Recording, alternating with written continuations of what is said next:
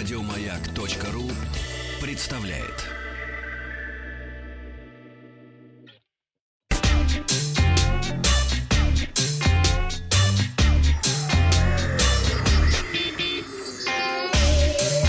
Страна транзистория. Добрый день, новости высоких технологий. Давайте посмотрим на вчерашний опрос в нашей группе ВКонтакте. Я спросил вас, вы стали больше смотреть видео на самоизоляции? Образовательные программы смотрят меньше всех, фильмы и сериалы чуть больше, и большинство наших слушателей ответило, что смотрят столько же, сколько и раньше. Ничего не изменилось. К новостям. Специалисты портала DxOMark выставили оценки камере Samsung Galaxy S20 Ultra. Я напомню, смартфон оснащен 108-мегапиксельным сенсором со светосилой 1.8, в котором используется объединение 9 смежных пикселей в один большой, что позволяет снимать в условиях низкого освещения и повысить детализацию получившихся 12-мегапиксельных фотографий. Вспомогательный датчик на 48 мегапикселей оснащен телеобъективом со светосилой 2.0, а для съемки фотографий широким углом используется 12-мегапиксельный сенсор с апертурой 2.2. Последний, э, четвертый модуль, служит для измерения глубины сцены и реализации эффекта боке.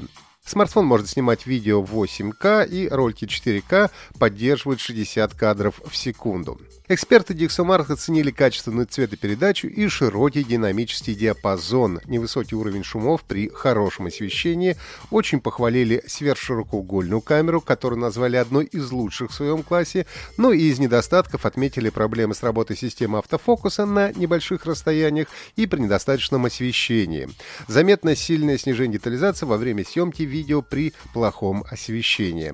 За качество фотосъемки флагман Samsung получил 132 балла, качество видео в DxOMark оценили на 102 балла, а в суммарном зачете Galaxy S20 Ultra получил 122 балла, разделив шестое место в глобальном рейтинге с Honor View 30 Pro.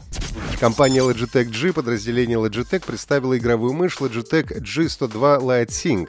Logitech G102 LightSync получила корпус симметричной формы и обладает классической, проверенной временем шестикнопочной конструкцией. Мышь оснащена высокоточным датчиком с регулируемым разрешением до 8000 точек на дюйм, а частота опроса 1000 Гц. Устройстве используется контроллер, который позволяет проводить тонкую настройку чувствительности с помощью фирменной утилиты Logitech G Hub. Logitech G102 LightSync поддерживает RGB-подсветку с различными уровнями яркости, что позволяет достичь эффекта радужной цветовой волны. Вес гаджета 85 граммов, а длина кабеля чуть больше 2 метров. Logitech G102 LightSync в черном и белом цветах поступит в продажу в мае по цене 40 долларов. В это же время мышь официально появится и на российском рынке. В России стартовали продажи умной колонки капсула от Mail.ru с Марусей внутри. Мощность встроенной акустической системы капсулы составляет 30 Вт. Для точного распознавания речи на расстоянии в колонку встроены 6 цифровых микрофонов. В вечернее время предусмотрена активация режима снижения интенсивности звучания низких частот для минимизации шума и вибрации. Колонка оснащена голосовым ассистентом Маруся, которая делает все то, что и положено делать голосовым помощником. Ищет информацию в интернете, может рассказать прогноз погоды, сообщить стоимость авиа и железнодорожных билетов, уточнить, какие фильмы идут в кино, когда они будут идти в кино, или поделиться каким-то интересным фактом. Капсула стала первой умной колонкой на российском рынке, которая позволит владельцу совершать онлайн-звонки. Пользователь с аккаунтом ВКонтакте сможет звонить всем, кто есть в его списке друзей в социальной сети.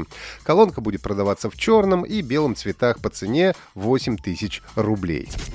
Яндекс объявил о выпуске собственного мессенджера, который пришел на смену Яндекс чатам. Мессенджер это, кстати, название. В составе Яндекс Мессенджера есть чаты и видеозвонки, голосовые сообщения с текстовой расшифровкой, стикеры, каналы э, СМИ, возможность делиться контактом с другими пользователями и создавать групповые чаты. Общаться через мессенджер можно на главной странице поисковика в десктопной и мобильной версиях браузера, приложения Яндекса, а также с помощью отдельных программ для iOS и Android. Они, кстати, уже доступны. Пользователям, у которых есть аккаунт в Яндексе, регистрироваться не нужно, достаточно предоставить доступ к контактам для начала общения. Организаторы отменили выставку IFA 2020, которая должна была пройти в начале сентября в Берлине. Отмена выставки связана с указом властей Берлина о запрете любых мероприятий с участием свыше 5000 человек до 24 октября. Тем не менее, в официальном твиттер-аккаунте события появилось сообщение, что одна из старейших индустриальных выставок Германии, запланированная на 4 сентября, все же будет проведена, но в альтернативном формате. Ожидается, что о новом формате выставки станет известно в самое ближайшее время. Предположительно, речь идет о серии онлайн-трансляций, на которой в качестве все той же альтернативы уже перешли многие крупные компании для презентации своих новинок. Сегодняшний опрос. Что вы думаете о новой капсуле от Mail.ru? Чем больше умных колонок, тем лучше. Пока что в умных колонках нет смысла. Неплохо, но могло быть и дешевле. На этом у меня все. Подписывайтесь на подкасты Транзистории на сайте Маяка и оставляйте свои комментарии в Apple подкастах.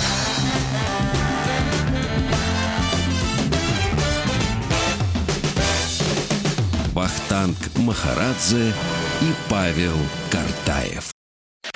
Еще больше подкастов на радиомаяк.ру.